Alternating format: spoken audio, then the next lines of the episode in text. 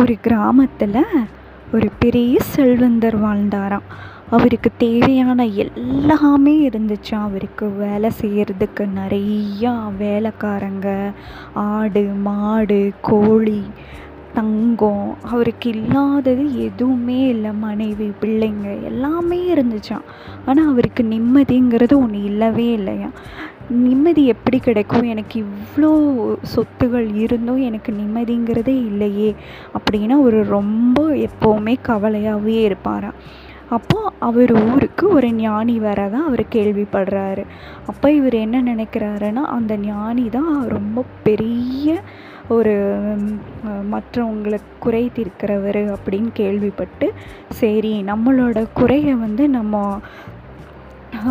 அவர்கிட்ட போய் சொல்லி நம்மளோட குறையை நம்ம தீர்த்துக்கலாம் அப்படின்னு இவர் யோசனை பண்ணி அவரை போய் பார்க்குறாரு. அந்த ஞானியை போய் அவங்க ஊரில் மீட் பண்ணுறாரு அப்போது அந்த ஞானி சொல்கிறாரு இப்போது நீ வந்து உனக்கு நிம்மதி இல்லைன்னு சொல்கிற நீ இருக்கிற இந்த வசதிகளை எல்லாம் விட்டுட்டு என் கூட வருவியா? அப்படின்னு கேட்கும்போது கண்டிப்பாக நான் வரேன். ஆனால் எனக்கு நிம்மதி மட்டும் வேணும். அப்படின்னு இவர் சொல்கிறாரு சரி அப்போ நீ வா என் கூட அப்படிங்கும்போது சரி நமக்கு நிம்மதி தான் வேணும். நமக்கு எது இருந்தும் நிம்மதி இல்லை. நம்ம வாழ்க்கையில் நிம்மதினாலே என்னென்னு தெரியாமல் இருக்கும்.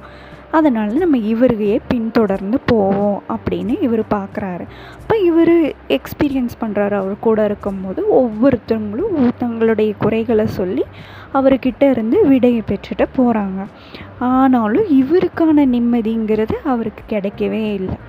இப்போ இவங்க ரெண்டு பேரும் சேர்ந்து ஒரு தூரமாக பயணம் பண்ணிகிட்டே போயிட்டுருக்காங்க. இவங்க பயணம் பண்ணுற அந்த பாதையில் ஒரு பெரிய காட்டாறு வெள்ளம் போயிட்டுருக்கு. அப்போது அங்கே எங்கே இருந்துன்னே தெரியல. அவங்க நினைக்காத நேரத்தில் ஒரு பெண் அங்கே வராங்க. அப்போது அந்த பெண்ணும் இவங்க ரெண்டு பேரும் சேர்ந்து மூணு பேருமா அங்கே நிற்கிறாங்க அந்த ஆற்றை கடக்கிறதுக்கு அப்போது இவங்க என்ன பண்ணுறாங்க நம்ம இப்படியே இருந்தோன்னா நம்ம இங்கேயே தான் இருக்கணும். இனி இதுக்கு மேலே திரும்பியும் போக முடியாது. ஏன்னா அடர்ந்த காடு.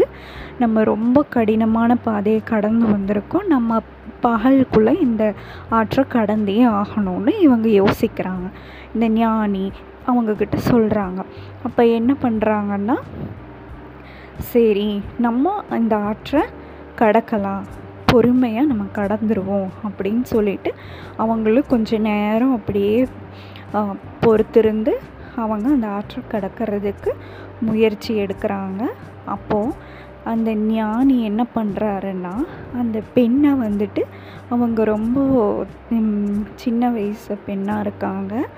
அப்போ அவர் என்ன பண்ணுறாருன்னா அந்த பெண்ணை தன்னுடைய தோளில் உட்கார வச்சுக்கிறாரு. அமர்த்தி உட்கார வச்சுட்டு மூணு பேருமா அந்த ஆற்றை கடந்து வந்துட்டாங்க. வரும்போது என்ன ஆகுது? அந்த பெண் கடந்துட்டு அந்த முனிவருக்கு அந்த ஞானிக்கு ஒரு நன்றியை சொல்லிவிட்டு அவங்க அவங்க பாதையை பார்த்து போயிடுறாங்க. ஆனால் நம்ம இங்கே கூட இருக்கிற இந்த செல்வந்தருக்கு ஒரே முறுமுறுப்பு. என்னடா இது? ஞானின்னு சொல்லி வர தேடி வந்தோமே. இவர் என்ன இப்படி இருக்காரு? இப்படி ஒரு ஞானியை நான் பார்ப்பேன்னு நினைக்கல. இந்த பெண்ணை போய் இவர் தன்னுடைய தோல் மேலே சுமந்துட்டு வராரே. அப்படி இப்படின்னு மனசுக்குள்ளே ஓராயிரம் சிந்தனைகளை இவர் வந்து நினச்சிட்டு வராரு. இதையே வந்து அவரே அரை அவரே ஞானி அல்லவா? அதனால் அவருக்கு இது தெரியுது. ஆனாலும் அவர் எதுவும் பேசாமல் அமைதியாக வரார். இவருக்கு ஒரு கட்டத்துக்கு மேலே பொறுமை இல்லாமல் கேட்குறாரு அவர்கிட்ட. ஞானின்னு சொல்லி உங்களை பின்தொடர்ந்து என்னுடைய செல்வம் எல்லாமே விட்டுட்டு நான் உங்கள் பின்னாடி வந்தேன். ஆனால் நீங்கள் ஒரு பெண்ணை வந்து எப்படி உங்களோட தோளில் சுமந்துட்டு வரலாம் அப்படின்னு அவர் கேட்குறாரு அப்போது அந்த ஞானி ரொம்ப சிம்பிளாக ஒரு விஷயத்த அவருக்கு கன்வே பண்ணுறாரு. அந்த பெண் இந்த ஆற்றை கடக்கிறதுக்கு நான் ஒரு உதவி செஞ்சேன். அந்த பாரம் அந்த பெண்ணுடைய பாரத்தை நான் ஆற்றை கடந்ததுமே விட்டுட்டேன். ஆனால் உன் மனசில் அந்த பாரத்தை நீ இதுவரைக்கும் நம்ம பயணம் பண்ணிட்டு வந்த வழியெல்லாம் நீ சுமந்துட்டு வந்திருக்க இல்லையா? இதுதான் இந்த சிந்தனைகள்னால தான் நிம்மதிங்கிறது மனிதர்களுக்கு இல்லாமல் போகுது. நம்ம மற்றவங்க ஏன் அதை செய்கிறாங்க மற்றவங்க ஏன் இதை பண்ணுறாங்க அப்படின்னு யோசிக்கிறத விட அந்த நேரத்தில் அந்த உதவி சரியானதாக இருந்ததுன்னா அது நியாயமான விஷயம். அதை நான் செஞ்சுட்டேன். அது ஒரு உதவியாக நான் பண்ணிட்டு வந்துட்டேன். என்னோட மனசில் ஒரு சலனமும் எதுவுமே கிடையாது. அந்த பெண்ணுக்கும் அது கிடையாது. அந்த பெண்ணும் நன்றி சொல்லிட்டு போயாச்சு. ஆனால் உன் மனசில் எவ்வளவு ஒரு சஞ்சலத்தோடு நீ இவ்வளவு தூரம் நடந்து வந்திருக்கேன் உனக்கு எப்படி நிம்மதி கிடைக்கும் அப்படின்னு கேட்கும்போது தன்னுடைய தவறை அவர் உணர்ந்தார் இப்படி தாங்க நம்ம ஒவ்வொருத்தரையும் ஜட்ஜ் பண்ணுவோம். என் ஹஸ்பண்ட் சரியில்லை என் ஒய்ஃப் சரியில்லை என்னோடய அம்மா அப்பா சரியில்லை அப்படி நம்ம மற்றவங்கள தான் குறை சொல்லுவோம். நம்ம என்ன செஞ்சிட்ருக்கோம் அப்படிங்கிறது நமக்கு தெரியாது. என்றைக்குமே நம்ம மற்றவங்கள சொல்கிறதுக்கு முன்னாடி ஒரு நொடி நம்மளை நம்மளே நிதானித்து பார்த்துக்கணும். ஸோ இதுதான் நான் சொல்ல வந்த கருத்து.